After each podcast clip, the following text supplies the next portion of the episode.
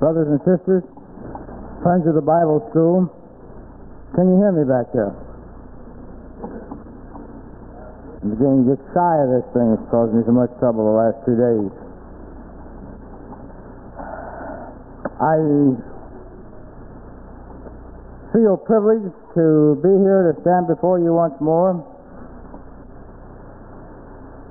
I think, uh, as the Scripture tells us, it's good for us to be here, to be gathered in this assembly in the name of God, in order that we might build each other up in the most holy faith.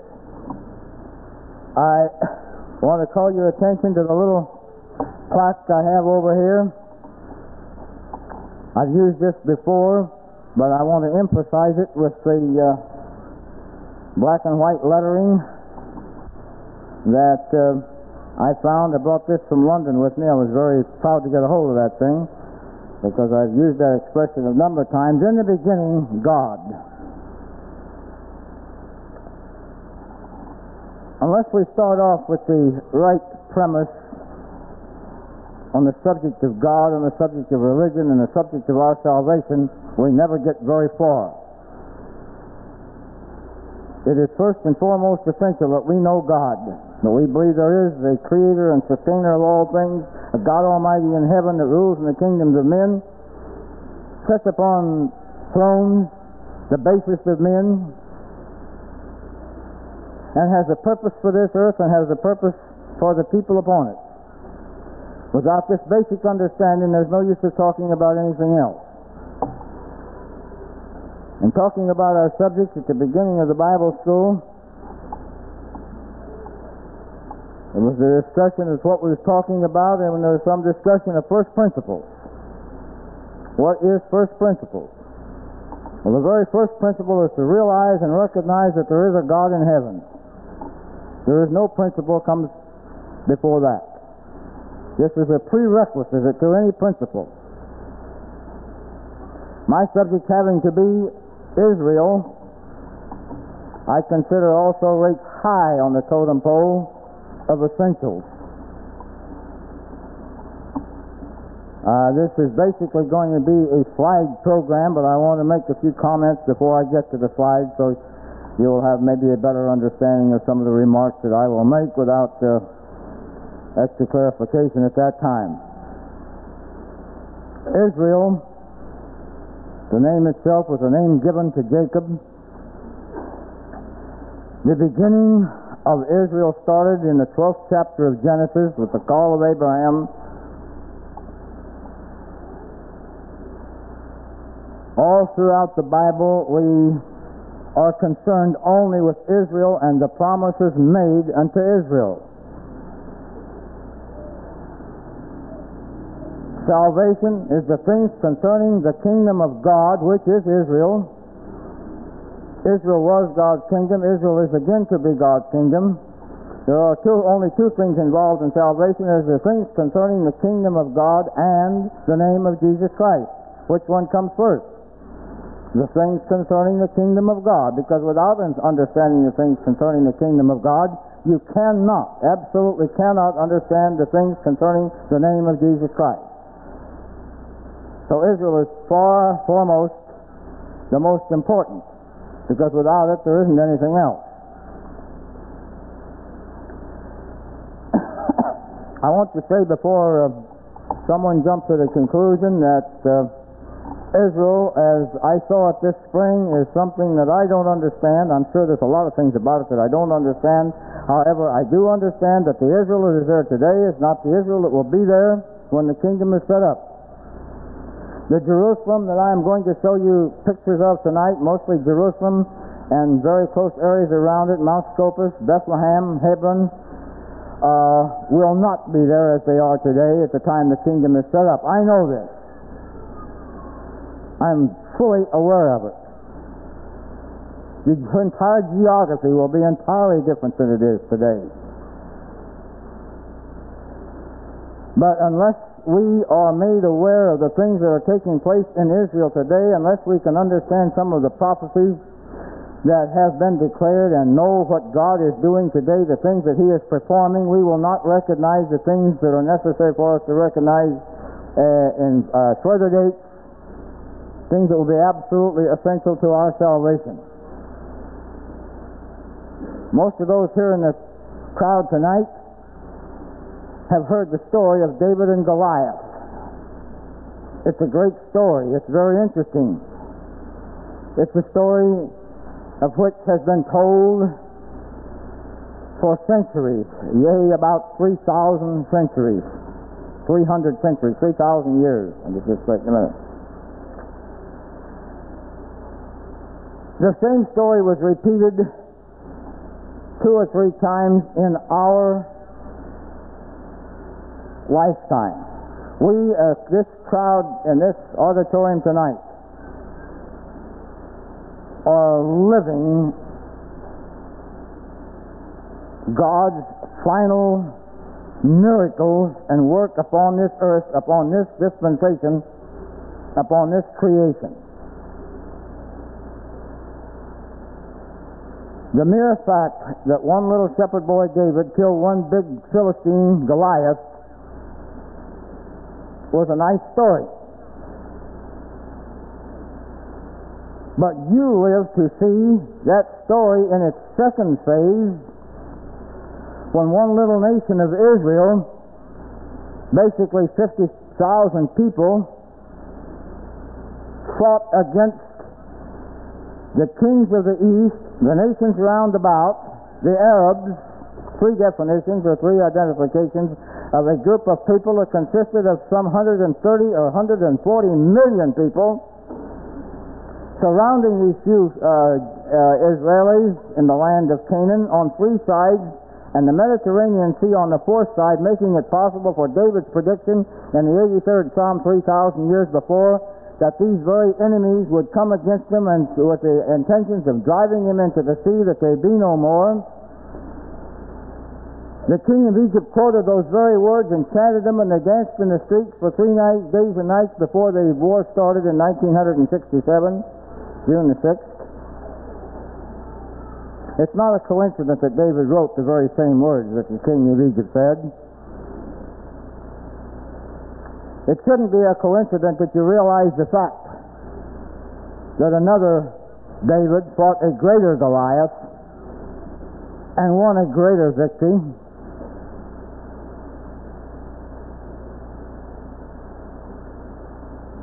We are living and seeing God performing acts far, far greater than he had ever done before.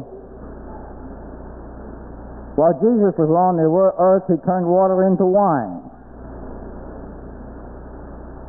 Just imagine in your own minds today some of the things that you have seen that God only could perform, that you are fully aware of.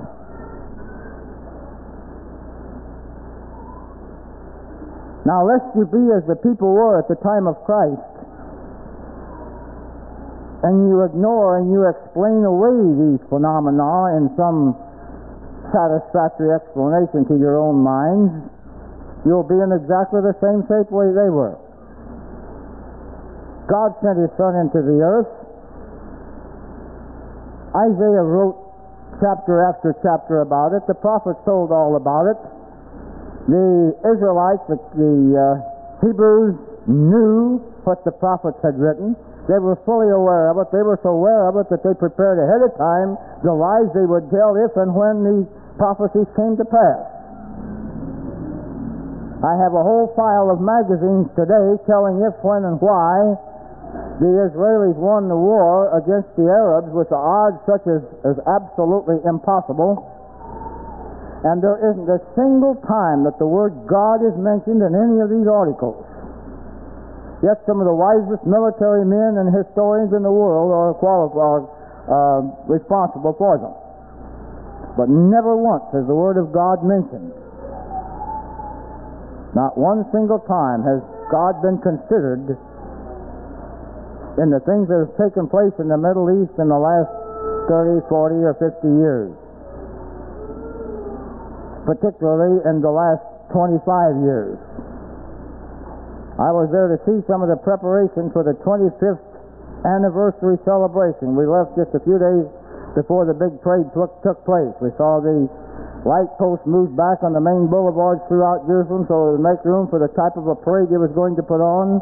There was miles of bleacher seats built so that the people could see the parade. Today we have a nation of Israel that was prophesied hundreds and hundreds, literally thousands of years ago, that it would be regathered. Starting with the thirty-fifth, thirty-sixth, and thirty-seventh chapters of Ezekiel, we find that God telling Israel that He would bring them back, telling them that in spite of who and what they are, that they would be brought back and they would be made into a nation and nothing would stop it. And when they were brought back, they would never be driven out again. Referring to them as to them as the dry bones that would rattle, that come to life, that sinew would come on these bones. These bones is rattled, and they're making a good deal of noise in the world today. Are we hearing it? Are we hearing God's last gesture of warning to humanity? It is being sounded today. There won't be much more. The last great prophecy that has been prophesied is pretty well completed before your eyes today. The David and Goliath has been reformed in its second act, and it's far greater condition than the one than the first. God is trying to tell the world something. And He is going to get more direct and more direct as the days go by, until He will make every man that stays on the face of the earth, that continues to live on the earth, to know that He is God.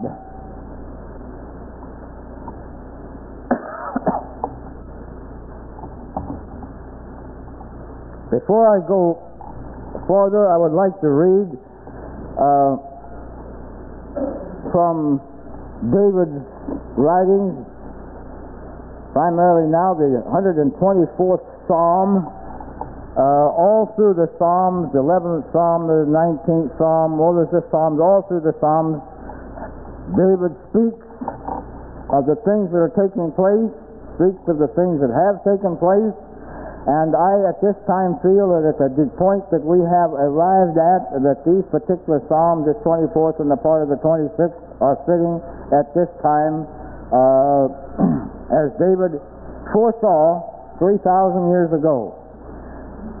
Psalm one twenty-four, the song of decrees of David. If it had not been the Lo- if it had not been the Lord who on our side, now may Israel say, if it had not been the Lord who was on our side when men rose up against us, then they had swallowed us up quick, when their wrath was kindled against us, when the waters had overwhelmed us, the streams had gone over our souls.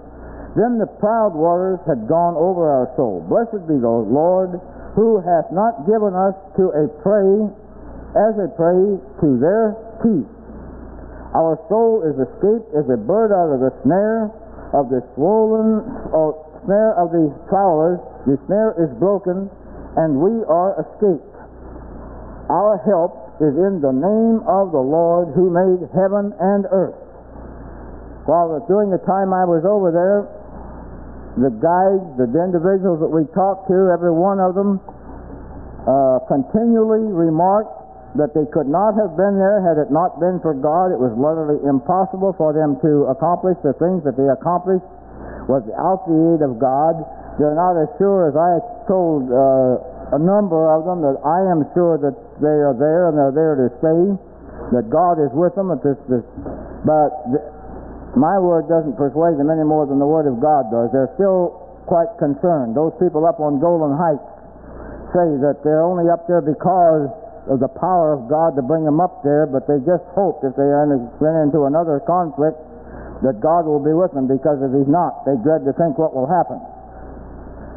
Uh, in the twenty-sixth Psalm, I'll read the first three verses. When the Lord turned again the captivity of Zion, we were like them that dream.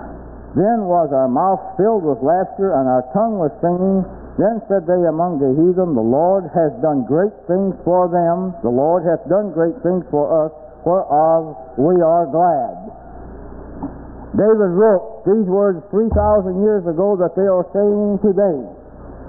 And if you are in Israel on a Saturday night after six o'clock, after their holy, holy day is completed and they get out to celebrate and enjoy themselves, you will get some idea of how joyful a thing it is that they are in their own homeland. And they do celebrate, and they do sing and dance, and they do enjoy themselves. And give glory to God, the one God of, the, of heaven, which certainly is a pleasing to God. Now don't misunderstand me, they are not serving God as God would have them to do, or should I not say that? They are serving God as God said they would do. They believe in the one God of Israel. They believe in the hope of Israel. They believe in the promises made to Abraham. They believe in the return of the Messiah. It has been their prayer for centuries upon centuries. Next year in Jerusalem. Now they are in Jerusalem, and they're, they're uh, the term I want I can't call. Anyhow, their slogan that they are using today is "Never Again." As their young soldiers at the age of eighteen, both boys and girls, are sworn into the Israeli army up on top of the Masada, they start this slogan, "Never again, never again shall we be driven out of this land." I feel that it is significant that they are saying this. Personally, I do not believe that they can be driven out of the land again. I've said this ever since they went in there.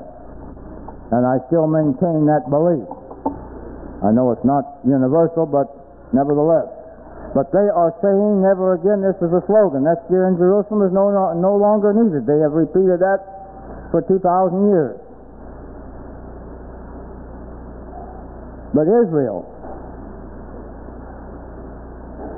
is the most important thing to us that there is. Our eyes on Israel is the thing that is absolutely necessary.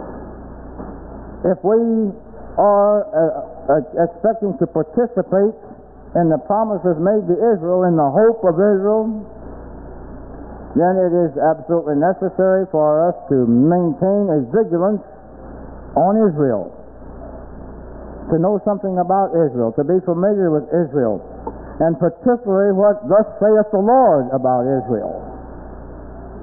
It's immaterial what we think about Israel, except where we think of thus saith the Lord. It's immaterial what people say about Israel, or what some nation does or does not do relating to Israel, but what thus saith the Lord. And there is so much in the Scripture relating to Israel, starting with the call of Abraham in the twelfth chapter of Genesis. That's all there is. Israel, the kingdom of God, the dispersion of Israel, and the prophecies of the regathering of Israel in which we are living. What else is there in the Scripture? All things relating to this one subject, Israel. So in the hope of Israel, at the mercy of God, we even carry on this program further tonight.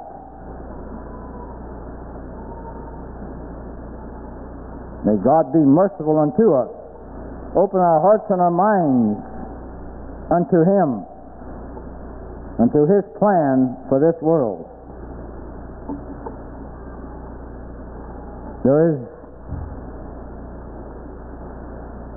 nothing so important to our lives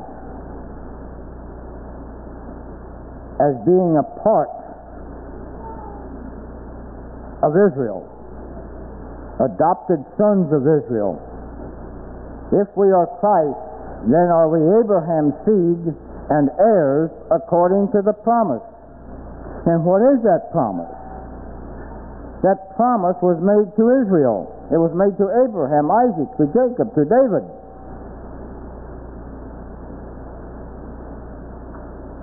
One more remark before we start our pictures. I want to Uh, call your attention to uh, the fact that David ranks high in the interest of Israel of today, of the Israelite in Israel at this very hour.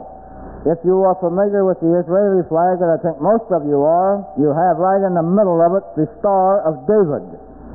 Now, this star is not an Israeli star. It is not a Hebrew star. It never represented the, the Israeli people.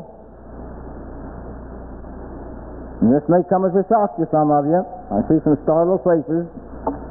The Star of David only came into being and representing uh, the Israelites in the sixteenth century, and it started in Spain. As you go through the ruins of the, the land of Israel, as you go through the torn down temples and the areas there, there are stars of David. This is quite true, but a star, a six-pointed star, does not mean anything. It doesn't even mean that a Hebrew has ever been there. There's but one significant symbol that you look for when you're in Israel to indicate ancient Hebrewism, and that is the menorah. And sometimes you will find a picture of the Torah inscribed in a stone, but not the six-pointed star. So we have a new development. Israel is called Israel because the Bible said it would be. They are basing their, their entire uh, dependence on the return of Christ, the return of the Messiah, not Christ, pardon me, I shouldn't have said that, that's a slip of the tongue. They are looking for the Messiah, and the Messiah will come. They are looking for their King David. Practically every every household, every family has a David in their family. And the word David is second most almost to God on their tongue. Thus the Star of David, which they have implanted in recent years. God didn't give them the Star of David. He did not give them the menorah. Now, the menorah still is a symbol of Israel, but it was not until sometime in the sixteenth century. The Star of David has been adopted in recent years for the new and modern Israel because it represents David, because they are symbolizing it with David. It has been recognized for some time.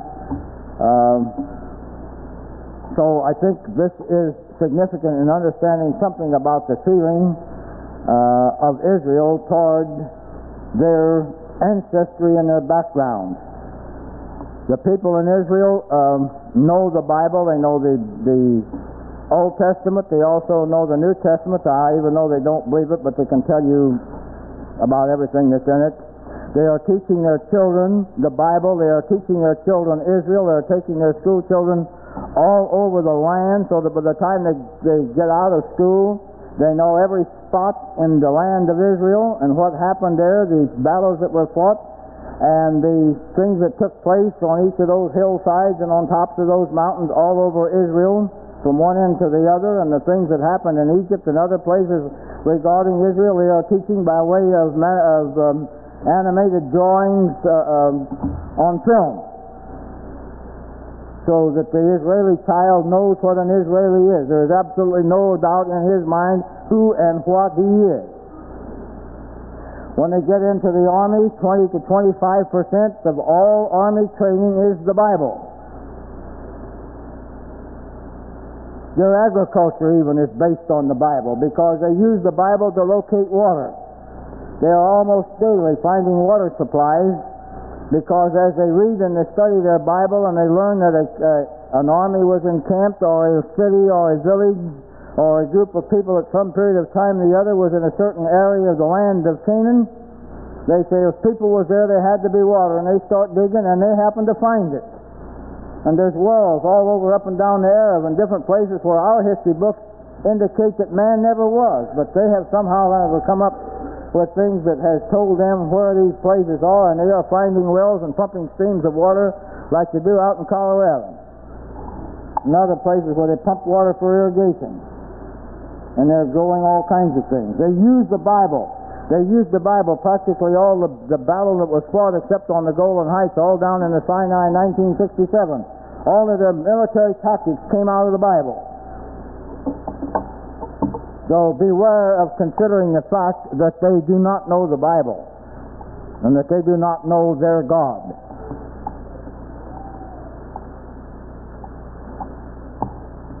I think Now, if somebody up there is ready to turn some lights out, and I'll try and get this harness on and get all geared up, and we'll look at some pictures.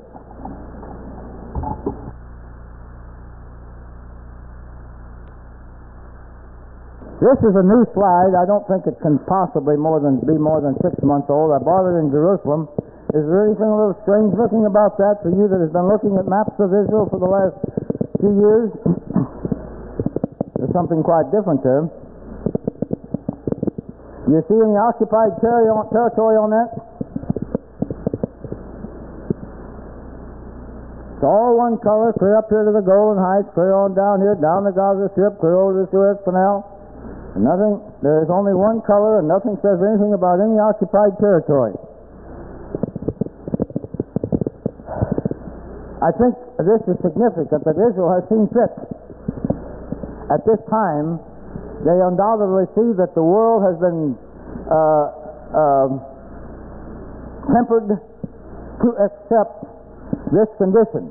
They would not have done that six years ago. They would not have done that five years ago. They didn't even stay down here in the Sinai in nineteen fifty-six. They went down there and took it, went to the Suez Canal, but they turned around and went home because it wasn't time. Because the world wasn't tempered to the point where they would accept this kind of invasion by Israel. Today they went down there, they stayed down there six years ago. They, the maps has been drawn off here showing, showing occupied territory of the West Bank up through here and all of the Sinai Peninsula down here as occupied territory by Israel, indicating that it was not a possession of Israel, was not a part of Israel, but was simply militarily occupied. Uh, these maps have been printed, and I'm sure people know it. I'm sure the Arabs all know it, and I'm sure people uh, in the United Nations know it. I've never heard a word about it. I wonder what would happen, say, we would print up a map of Germany and write the United States in it, in the western occupied portion of Germany. You suppose it would stick? I don't. But this time, as this map is growing, and it is going to continue to grow till it occupies all of the nations round about, it is absolutely necessary that they take those Arab territories, including the nations round about, which is uh, starts up here at Lebanon and Syria and Jordan and Saudi Arabia, over into Egypt and right on across North Africa. So one of these days, before long, you'll be able to go to Israel and visit the pyramids. It is necessary that they take this land that was given to them. This land all through down in here was occupied by Joshua when he went in before. The land that was given to Abraham went clear over to the Euphrates River. And bit by bit, and bit by bit, they are going to keep enlarging and growing until they take the whole thing. The incident that took place up in Lebanon while we was there uh, brought about a fact that maybe you have overlooked, but when Israel went in and, and shot a bunch of the Palestinian leaders in Beirut, a real battle took place between the Palestinians and the Lebanese, and immediately the Syrians threw their entire army along this border here to prevent the Palestinians from getting over in Syria. Now, Syria today is the only country that has in any way uh, even suggested that they might consider challenging Israel in a military conflict. But why did they throw their army against Lebanon? Because they didn't want the Palestinians to get over into Syria. They knew just as soon as, as soon as the next act took place, like what took place in Athens this week, that uh, uh, Israel would be over there into Syria and probably shoot up Damascus just the same way, and the world would know the condition that Damascus stood in militarily. Now, why do I say that this is the situation? Well, this is the reason why I say, because two years ago when Jordan was fighting the Palestinians, King Hussein turned his army loose against the Palestinians. The Syrians sent, sent their army and tanks into Jordan to protect and fight with the Palestinians. What is, taking, what, what is the change? The change is the weakness of Syria and the fear of Israel. That's what the change is. There's no other reason for it. There's no other answer. But we have an entirely different situation. Syria even now is not considering challenging. Egypt has given up a long time ago. Jordan would have capitulated five years ago and joined up with Israel if it had not have been for the fear of being destroyed and war against them by their own people, the Arabs. The Jordanian Palestinians that that uh, didn't get destroyed by the Jordanian army went over here and jumped across the Jordan River, which wasn't much of a jump, and surrendered to the Israeli army, the army which they are dedicated with their name written in blood in some cases to destroy. Now, is this not irony? That rather than to surrender to their own brothers, they would cross the river and surrender to the armies of Israel, who was dedicated to their utter destruction.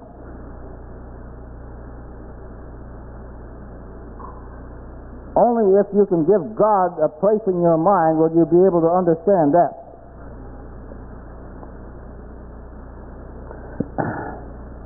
This map, I thought, was showing uh, the old map of Israel, but it really doesn't. Here's the West Bank kind of cut out here, but it doesn't show it very good, and the Gaza Strip is, is a little bit even poorer down there, so you can't really see what Israel looked like before the sixty-seven day war. But I mean, this, boy, am I confused. Uh, if I can point this a location out here on Israel, it goes up something like this, jogs over here the Gaza Strip, comes up in here to Jerusalem, and the big chunk cuts out here, and then the Golan Heights also is a part of Syria under the old regime.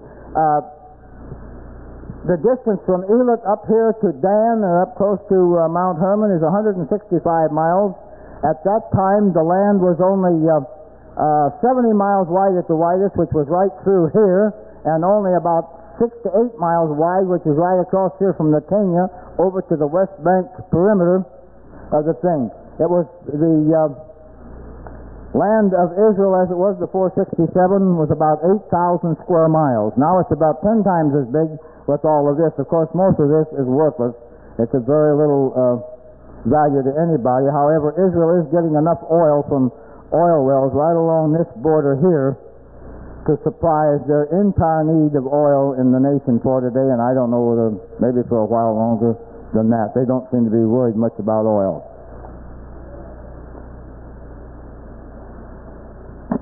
That's just a topographical map. Does that map reminds me of the map? I guess it's gone from up here now that um, Brother Dunaway used to speak from a lot, and he had the cities marked on there. I think that's one reason why I threw it in. There's a seven forty-seven in flight. For anybody that hasn't seen a seven forty-seven, you, you really can't tell much about it that way, but as you get on the inside of it here, it gives you some idea of the size of the plane. Imagine some of you have been on one, but some I'm sure have not. And it's really in as much different than an airplane as the other, any other plane is between an airplane and an automobile. You can sit in that thing and watch a three-hour show and eat your breakfast and get off in London from New York and not even know you've been in the air. It's smooth, it's quiet, and it's different than an airplane ride altogether. Now let's get on over to Jerusalem. Loin is standing here up near the top, not clear to the top, but near the top of the Mount of Olives, looking over to the old city of Jerusalem, and then back in the background is the new city of Jerusalem. Right along here is a cemetery that was completely destroyed by the Jordanians during the twenty-five years of occupation between forty-eight and uh, sixty-seven. But uh, it has been restored to quite a degree. Uh, Jews have come to this particular point of geography on the earth for centuries to be buried here because they believe, and I'll get a better picture a little later on that shows the Golden Gate across, right across the Kidron Valley here, in the wall where um, traditionally Christ anyway is supposed to come to Jerusalem, and uh, they wanted to be there and be right there handy at the time of the resurrection. Now it tells you something about them, doesn't it? They undoubtedly believed in a resurrection. Someone asked me, was the Jews believed in a resurrection? There are Jews that do not believe. They believe that what you get in life you get now, but there are also Jews that believe in resurrection because they wouldn't have gathered from throughout the world to be buried on this hill to be there when their Messiah comes. Uh, this is another uh, uh, very similar uh, picture from about the same vantage point. Uh, right over here is the golden, no, here, I'll get that right. There's the Golden Gate, the two arches. Uh, during the twenty-five years of occupation, twenty years, I don't know where I said twenty, twenty-five, twenty years of occupation by the Jordanians, they come along and they made them a cemetery right up against the wall on this side, across the Kidron Valley, and right up against the wall of the old city of Jerusalem. So uh, Christ will have to stumble, or the Messiah will have to stumble over those tombstones to get into that Golden Gate. Am I coming through all right, Tom? Good. I sure hate to be talking for an hour and somebody would tell me they couldn't hear me, because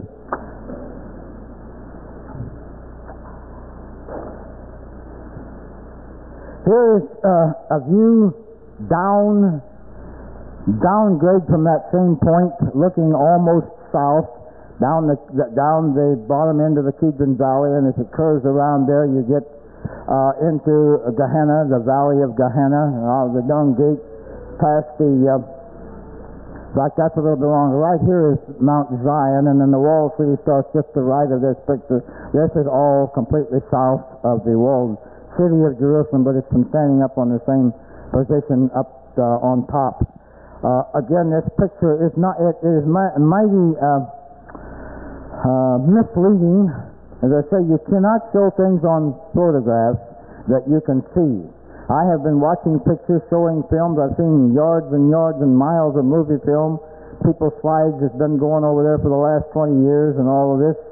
And I still found that there was very little that I knew in, in relationship to a lot of things over there. This Kidron Valley down here is way down. At this point here, you're way down low. There's two road levels. One of them can't even be seen in the picture.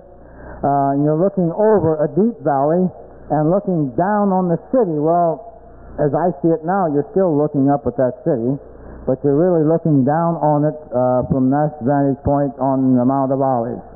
This is a, a little bit uh, closer up picture. This is the high corner here of the old city. This is the Alaska Mosque. Right on this corner is where the Australian attempted to destroy this uh, uh, this contamination off of the uh, holy area of Solomon's Temple. Solomon's Temple area was right in. Well, it went clear on up past here, because right to the right we'll see uh, the Mosque of Omar in a minute. Now we won't. This is the other. That uh, uh, this is more of the cemetery and the, and the valley. Now let's go on and get another one. There, here is the Mosque of Omar, and, the, and the, the ground comes up to here and down across. It's a rather big space that was the um, temple area where Solomon's temple and associated buildings stood.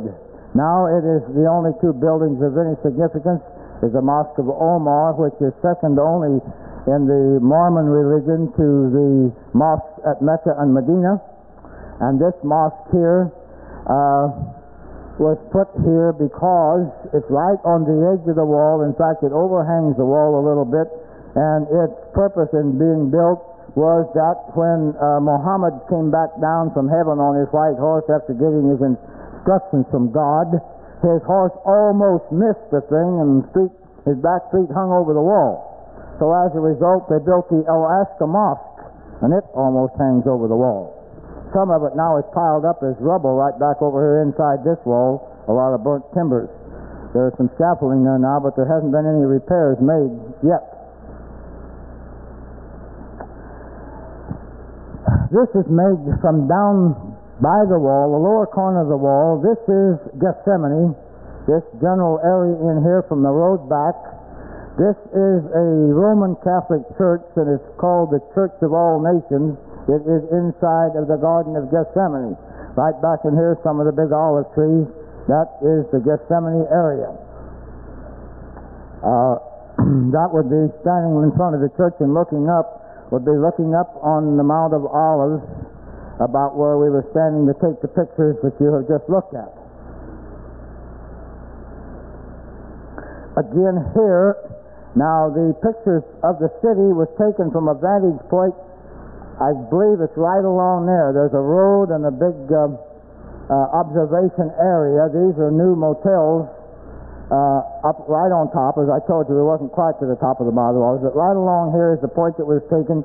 Down in here, you get some idea maybe that that would give you of the depth of the valley. I imagine it's uh, oh, four hundred feet down into there, and then back up. I took this picture off the top of the wall. You can see some of the stones, the top of the wall of the old city there.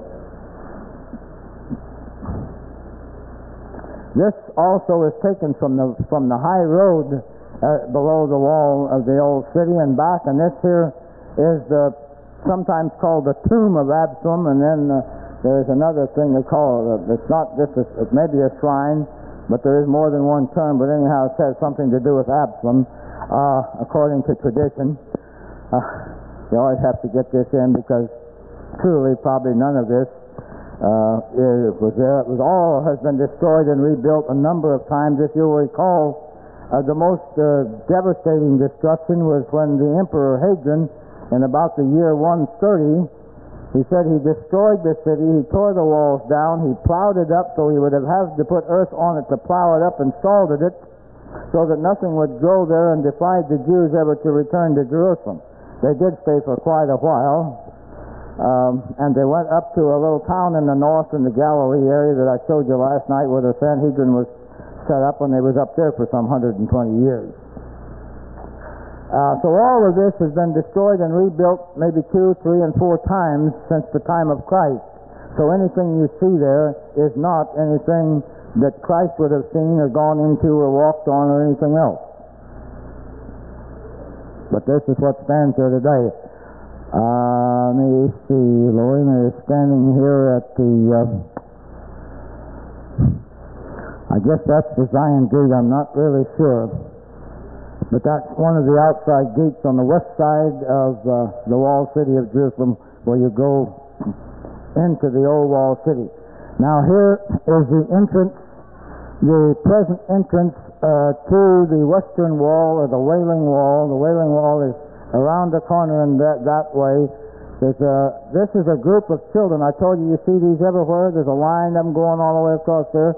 They are a, a school class uh, being brought there, maybe from a kibbutz way up in the north in the Golan Heights or somewhere, or down south or down in the Negev.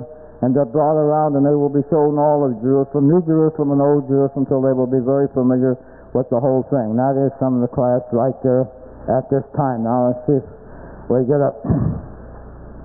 Well, we'll just pass that one up. That's some diggings on the outside wall, but it's laying down, so we'll not bother with it. Here's some more diggings. You've got wire fence and post built up here. This is right down uh, uh, at the uh, north end, near the Dung Gate at the north end, outside the old wall of Jerusalem, where they've gone down here a couple of layers, a couple of cities below the one that's there now. They have dug down seventy feet, and they find that there is still city below that level. I don't know just how many levels. I really didn't hear how many levels is found within that seventy foot of digging. But they're going down. They're working there all the time. It takes lots of time and lots of money to excavate all of the things there is in Israel. In fact, I think it's, I doubt that it could possibly ever be all excavated. But that's one of the operations. And there's nobody working right there, but they're Isn't somebody that Jesus mixed up? Now this is the Wailing Wall. Uh, the stones that you see here, up to this point, right about in here, I believe it is. Because those look smaller. These are the larger stones. They are Herodian stones. If you've been in Israel a little while, you'll soon learn how to identify Herodian stone that the uh, King Herod. Uh, built when he did so much of the building. Much of the building of great buildings was done. Uh, you see some of the things that was done by Herod. You uh, you know that he was a quite a magnificent builder, uh, a very a very unliked king, a very harsh, I suppose, man. And it was for that reason that he built three places of escape, the Masada being one of them, that I've already shown you, and he had two others where he could escape to with his army, and he had a, a bastion of defense that was uh, almost impregnable, so um, he was prepared, if it was necessary, which it never happened to be, to get away from his his uh, followers or his uh, fellow people. Uh, but these stones were laid by Herod down here, but they are the closest thing to uh, Solomon. They are on the foundation. And they have dug down here about seventy feet on this side, and they are satisfied that the basic rocks, the foundation rocks down there, are original. But far down into the ground from this level, it is Herodian stones. But this was a valley at one time, too, on this side of the city, just like the other. The city at one time was built on a hill. Now you start from this level. They have raised the gates that went into the city at one time were much lower than the ones that go in now. At the Damascus gate, they have just simply built a bridge up, and you come down, you come down the hill all the way, and you go into Damascus gate, but you go on a level above the level that was used maybe a couple of centuries ago, where the gates are still down below, but you would go into nothing. You go into rubble. But the uh, the, low, the next lower gates are still there in the case of the Damascus gate. But the, this was a valley from this point down, probably anything from the seventy to one hundred feet, but at least seventy feet. That valley in the city now is all filled up, and it goes from there on up, up, up, up, up into the new city of Jerusalem. But you don't go down through a valley like you would going on the east side down into the Kidron Valley and back up the Mount of Olives. Yes?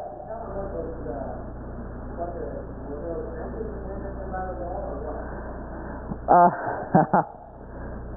this picture really doesn't show the dividing fence so well, but if you look right down through there, this is a long fence. On this side the ladies go, on this side the gentlemen go.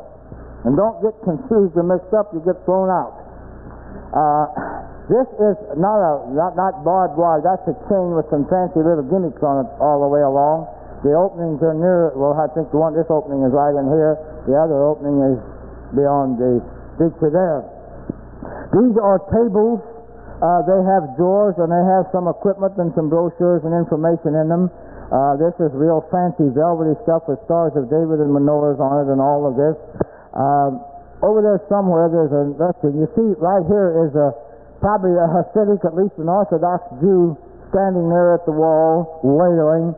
He will be taking on his motion, going back and forth and praying. He might stand there for hours. He may get through in fifteen minutes and go on about his business.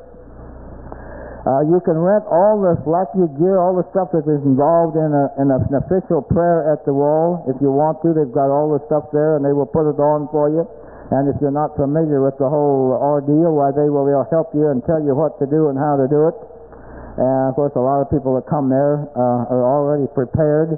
Now, this, I forget the day we was there, but it was during midweek, and uh, and it was in the morning that we was here, and there wasn't very many people. But on uh, the Sabbath day, on a Saturday, this whole area, which is a big area behind that fence even, it's still about uh, one hundred seventy-five to two hundred feet from this point to the wall. That's a large area inside the chained area on both sides.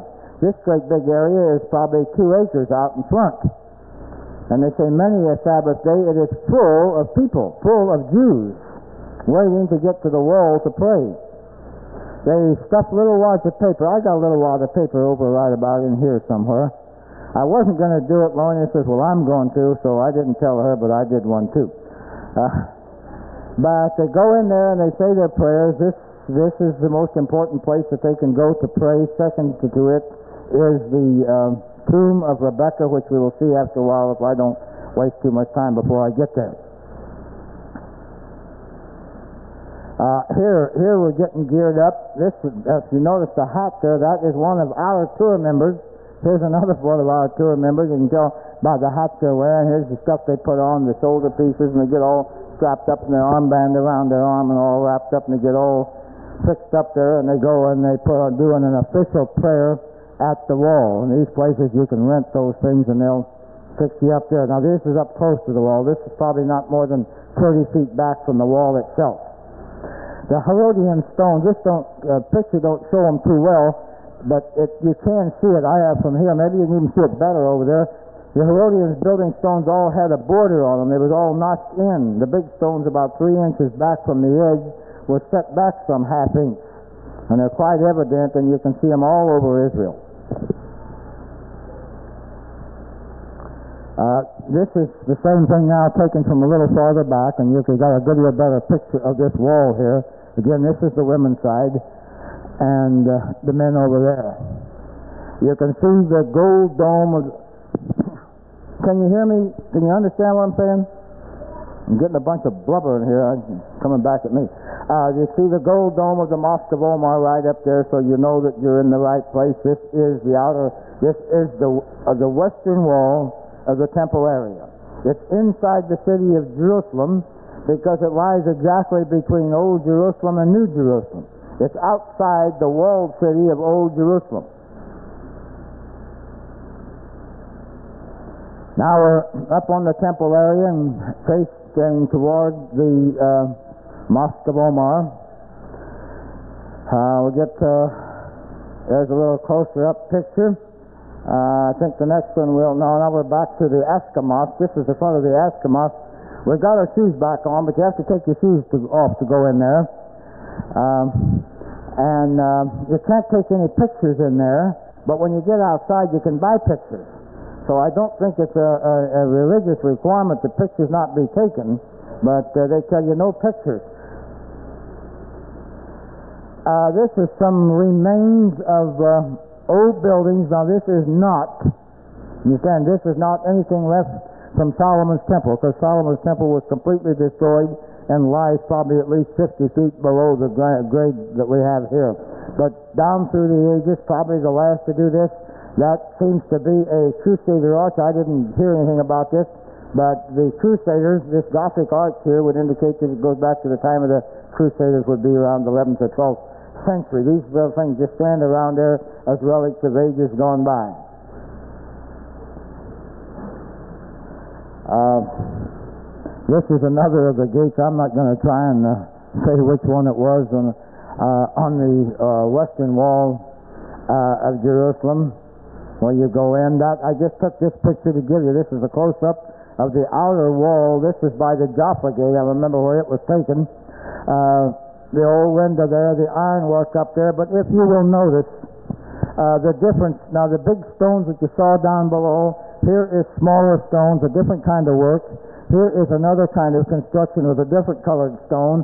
Up here you have a, a layer repair that's made look like of cobblestone, irregular shapes, and big wide mortar joints, uh, and if you stand back and look at the old city walls in different areas, you will see all kinds of construction, all kinds of stones, and all kinds of mortar joints, meaning it's been up and down quite a number of times, even the wall that's standing there now. Uh, this goes back to Saint Peter's Gate, I'm almost sure in this case.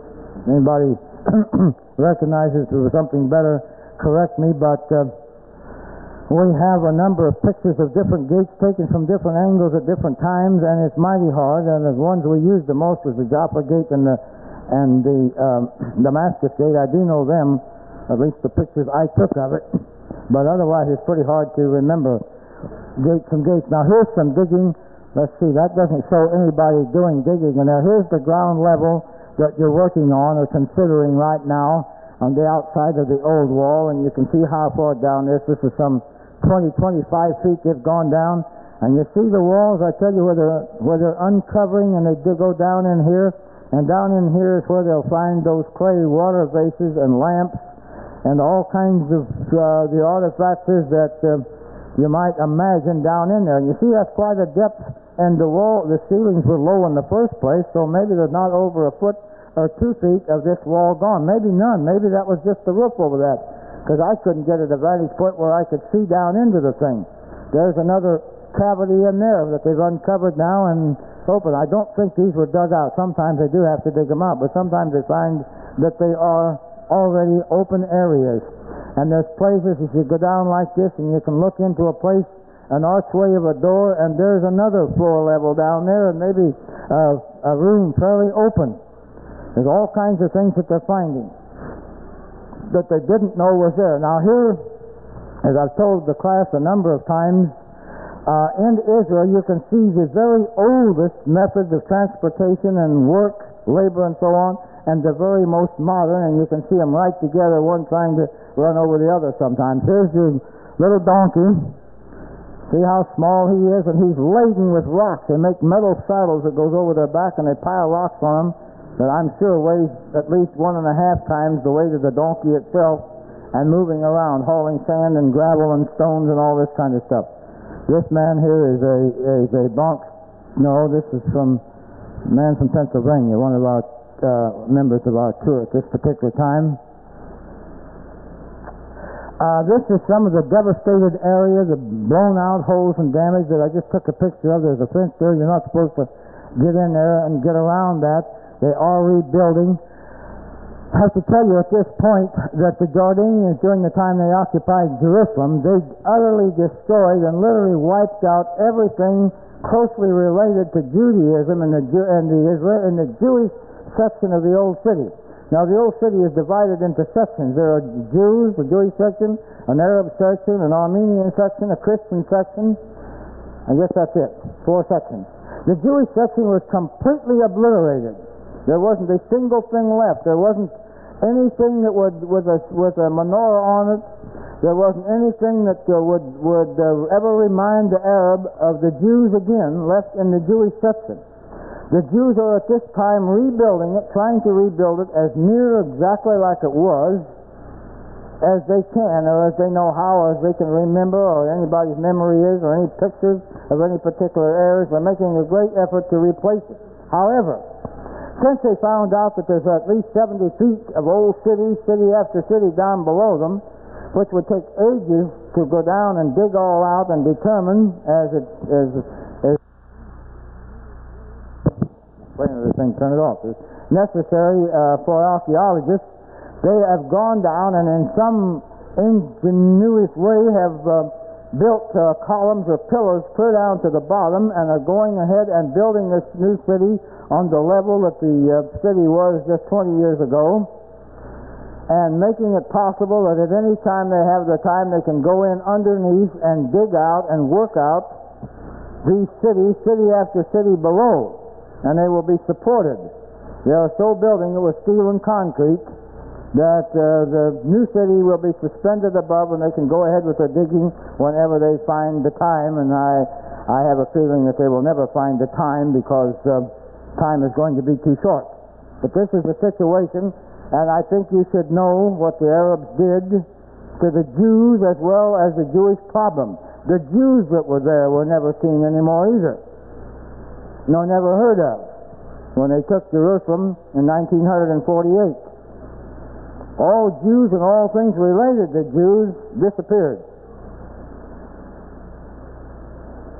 Uh, this is a, a store building, a room. This is a kind of a room. This is just a blown out one, a, an evacuated one since the war uh, that has not been put back into use, and you get some idea of the size of the stores, the business places in Jerusalem. That's a, that's just about a typical store, whether it be a meat market, a grocery store, produce, a sewing shop, a shoe shop, a tin shop, or whatever it might be. All business is carried on in a spot about that size. Of course, during the hours of business, they spill over into the little narrow walk quite a ways, and you can hardly get around them sometimes. You get some idea here of the width of the street. You see the damage, the missing walls here. Now, a lot of the old city of Jerusalem, the roof is made in domes like this, built just with stone. Uh, the architecture there will tell you that it's relatively new, but you see what's all missing in here and gone, and sometimes the people are living there. Any of these older buildings are Arabic, and it is nearly all Arabs living in Jerusalem today yet. There are a few Jews. They moved in there just to show the Arabs that a Jew can live in Jerusalem. Not that they want to, but just to make it known to the Arabs that if a Jew wants to live in Jerusalem, he'll live there. But that's about all it amounts to, because there's practically no Jews in Jerusalem. Uh, in fact, they're finding now that the homes that they're building, they're brand new ones, uh, but they are built on the scale and on and in the manner in which the older ones were built, and the people that would move into Jerusalem that they had hoped to are now refusing to, because they have uh, been living outside in uh, some of the newer buildings up on the hills in more open country, and uh, uh, bigger rooms and uh, more opportunities they consider outside, so they're having problems getting people, getting anybody to come in and occupy the new sections, and they are getting some nice new sections up. I don't think I have any good pictures with me on that, on the new buildings that's going up in the Jewish section of Jerusalem. Here you can see rubble and stuff. They're cleaning up. There's lots of cleaning up work to do before they can rebuild. Here's a new wall going up. That is not concrete blocks. That's soft stone that's um, going up there.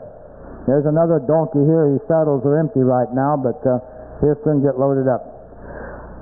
Here is a street scene in Old Jerusalem um, and the Arab territory. Uh, it's all uphill or downhill. There's hardly a level spot big enough to have a marble game anywhere in Jerusalem.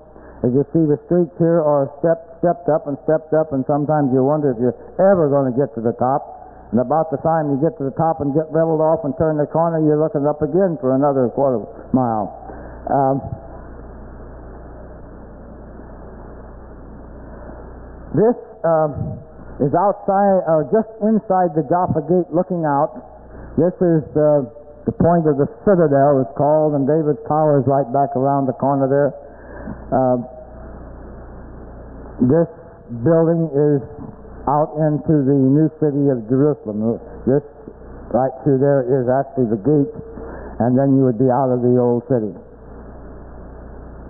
Uh, that's just a little farther out there, looking down the street of one of the old streets of old buildings in the new city of Jerusalem. Uh, this is up on Mount Scopus. Uh, this is the Kennedy Memorial. A lot of them sure will recognize. Uh, this is what the Jew calls the Shrine of the Book.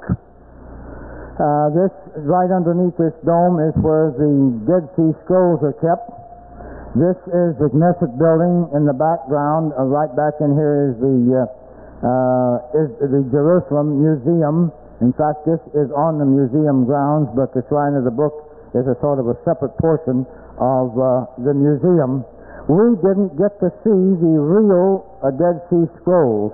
The light, uh, artificial light only, because there is no no uh, sunlight gets in there, uh, was affecting them. They seemed to think it was deteriorating, so they had taken the original scrolls out and working on them, but they had a dummy scroll set in there that nobody would know the difference unless you were told. It was identical to the real scroll, but we didn't see the real scroll, but we did see the two pots that the scrolls were found in, and one is on either side as you walk in to the main entrance, and the scrolls are displayed. This scroll, as it is, is displayed on a big round cylinder about fifteen feet in diameter, right under the center of this dome.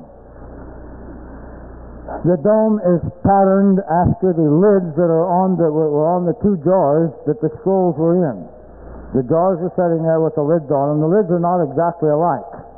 Uh, I think that looks a little more like one than it did the other, but they were both a similar shape on top of the crocks or jars there, so they did that dome uh, in the shape of the covers of the tent. Uh, we went up for coffee and to mix with the uh, Jerusalem University students, talk with them and see them in their surroundings.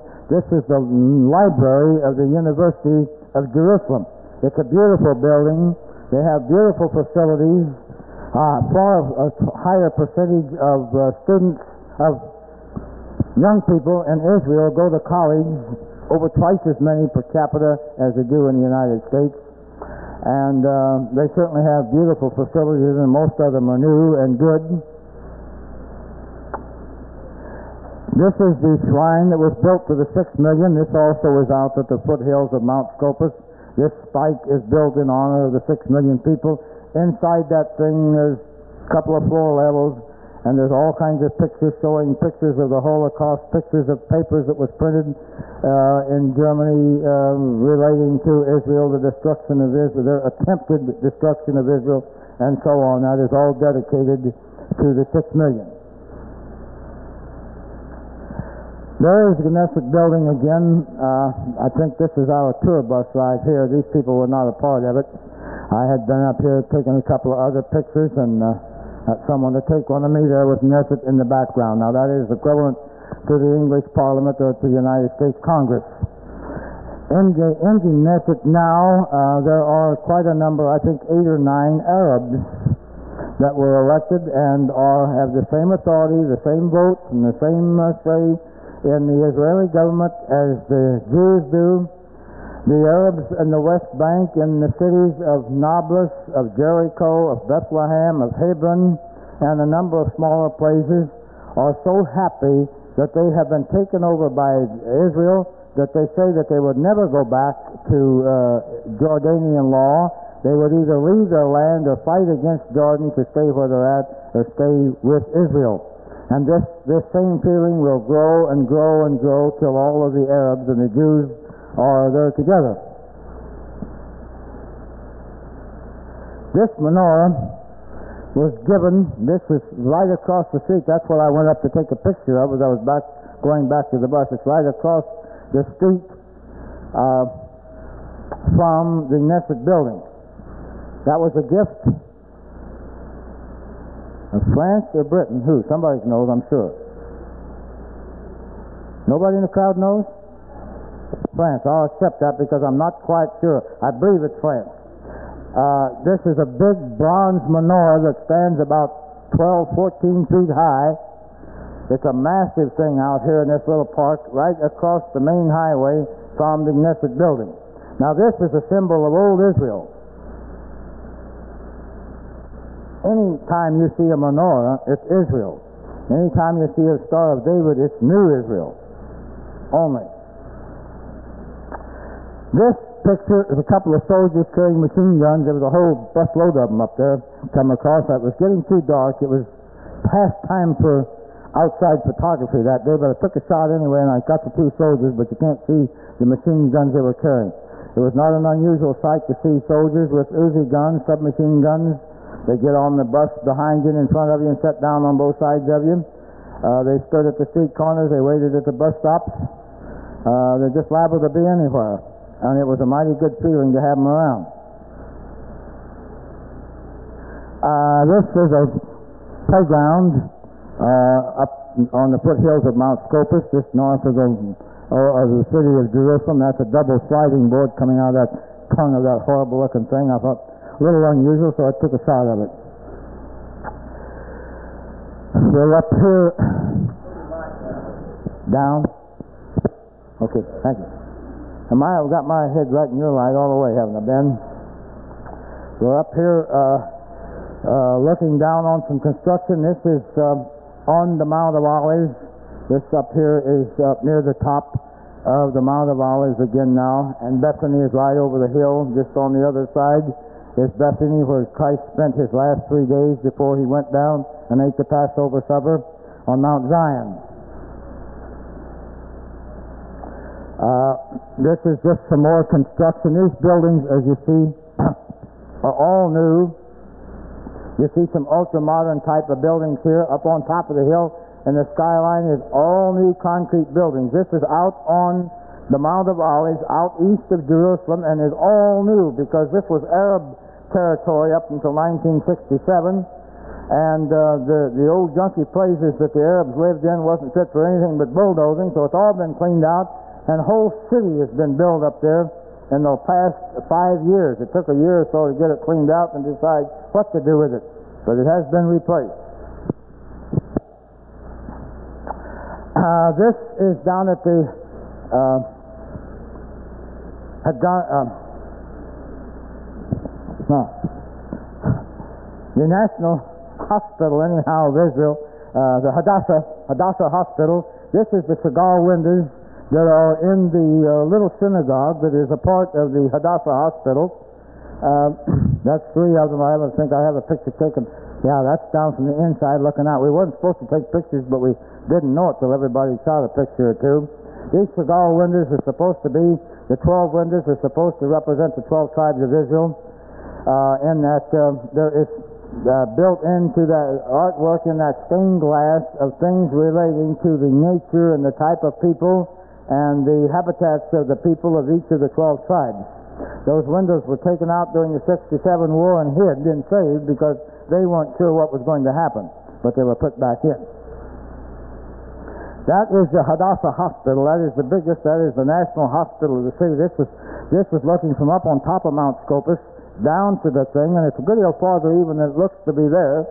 I imagine by driving by road, it's about five miles, close to the way it Well, if crow flies, it wouldn't be over a mile, a mile and a half. but it is quite a distance because it's a very large building, and uh, one of the finest hospitals in the world, of course.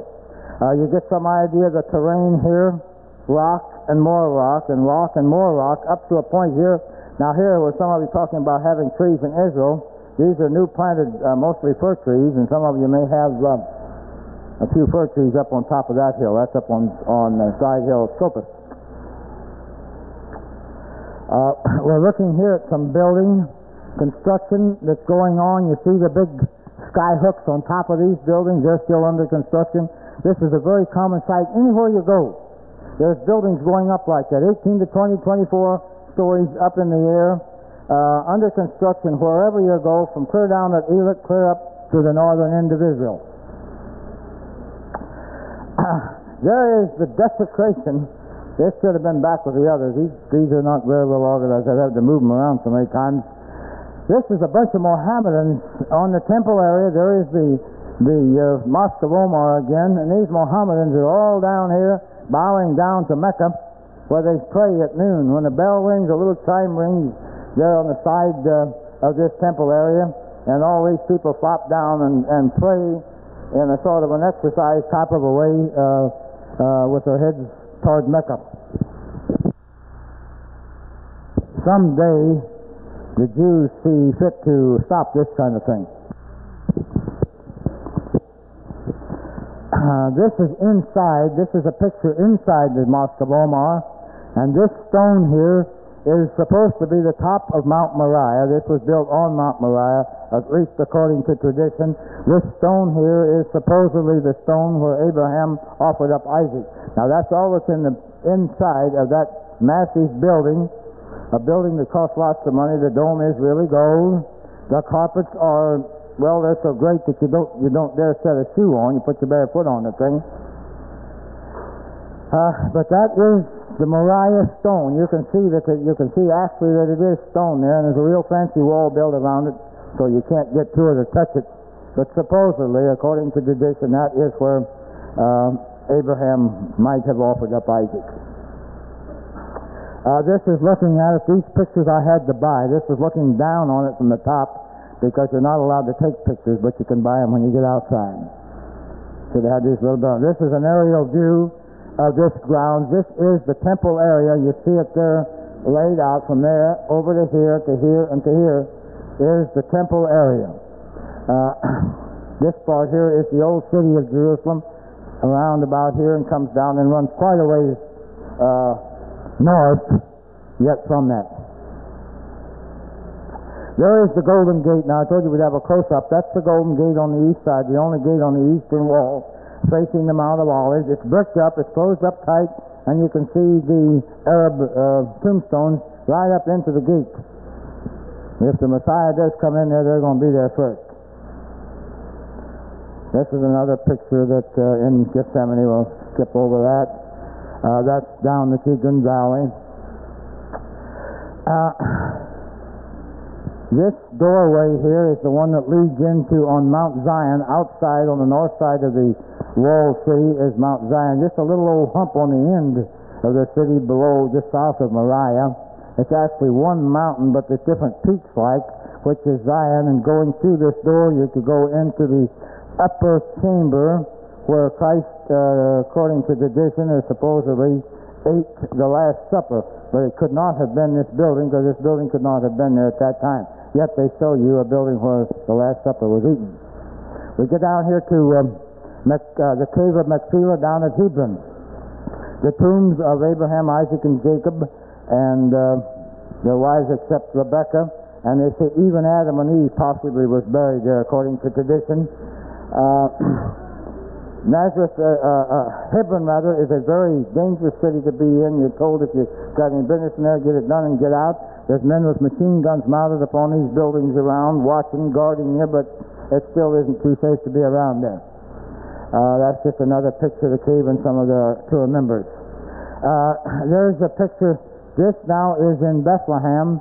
This is a picture of uh, the countryside, the, the city side, uh, in the old city of Bethlehem.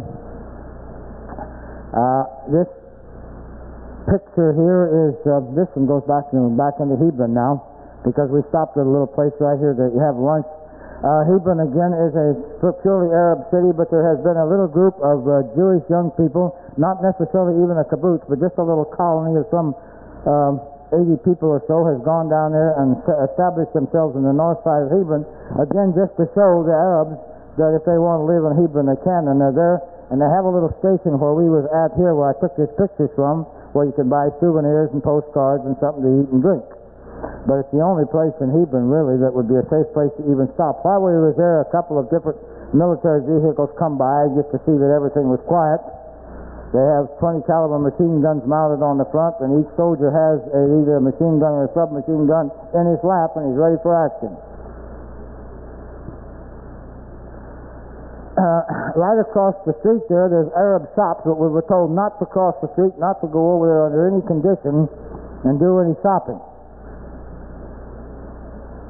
Here's the same thing you can see. They had, oh, they kept hollering over at our group of some thirty or so. They had nice sheepskin coats. They had all kinds of pretty things to sell, but uh, it's not really uh, safe to go. There is a donkey you see laden with some three or four bean bags. It looks like a couple of bushels of grain in each one of them, and I'm sure that load weighs more than that little donkey. But he goes more and more and on up the street. This is uh, the cave of Rebecca, the tomb of Rebecca, which is, lies in between, and the story of why she is here is because she died too late on Friday to be buried that day, and she could not be carried over to the next day because the next day was her Sabbath, and she could not be held over to the following day, so she's buried along the side of the road, the old road that goes to from, from Jerusalem to Bethlehem to is still the same road that uh, has been traveled from the time of Abraham. And uh, Rebecca's, this is supposedly Rebecca's tomb, according to tradition. Uh, you've seen this, the pools of Solomon. I don't think Solomon was ever there, and I know he didn't build the pool, but there's a beautiful pool of water there that's been there for a long time. It's called the Pool of Solomon. In Bethlehem now, this is the uh, Church of the Holy Sepulchre. Uh, I want you to look, look close at this. You see the arch where the original door was? You see how it was built down and closed in from up clear up here down to this Gothic arch, which dates back to the twelfth century. Then it was closed down farther. Then it was made a little bit like this. Anybody know why it was made so small? I'm sure some of you heard this story. To keep horsemen from riding in back during the Dark Ages in there, and uh, the raiders that came through from time to time from different directions, different places, and came through and raided these places. There was supposed to be Christian shrines. There was valuable things in them, and there was paintings, and there was uh, gold and all kinds of stuff, and these raiders come in on horses, so they made this thing so little that even the short fella has to stoop over to go under there. There wasn't a chance of a horseman riding through, and you still left it that way, and you still duck down if you go in. Uh, this picture is in Bethlehem also, right across the street from a place where we uh, had a snack. Uh, and here's some donkeys laden with the oil. This is an uh, modern, uh, uh, unmodern oil truck. Each donkey had uh, ten five-gallon cans of oil fastened on him. This man come down there riding on the, the shoulders of the, front, of the lead donkey. He stopped right in front of where we was and unloaded all the donkeys from their oil, and then started carrying them down steps to deliver these three barrels of oil. Uh, right over where the donkeys was, I stepped over the other side of the street and took a picture of this. This is Bethlehem, uh, the home of David, where David was born, the shepherd boy. Uh, you get some idea of the kind of terrain. These was all terraces, very close together, mostly grapevines growing there now, some olive trees, but mostly grapes in that area. But you can see the kind of territory where David would have had to uh, uh, herded his sheep. Uh, this is another picture swung around just a little bit to the right. Uh, they're in Bethlehem. And another, giving you some idea of the type of terrain that is there, looking over. And the street that we were on, you're looking over, and you see how far down you're looking on the roofs of buildings, not more than a few yards away from the street, so you get some idea of the elevation, the incline of the hills that are involved there. Uh, there's another picture. I think this was taken across from the other side, but you see all the terraces. Some of those are grapes, some of them are olives, but nearly all cases it's one or the other.